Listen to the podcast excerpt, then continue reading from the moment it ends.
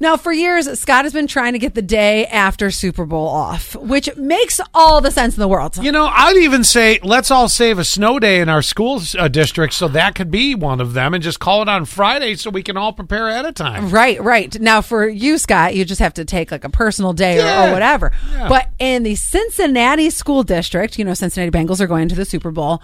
They have given the kids the day after Super Bowl off. I think that's great. I think they should. uh, Had Buffalo gone, I I, I would have liked to have seen that happen up there too. Oh, heck yeah. Which also, by the way, is Valentine's Day.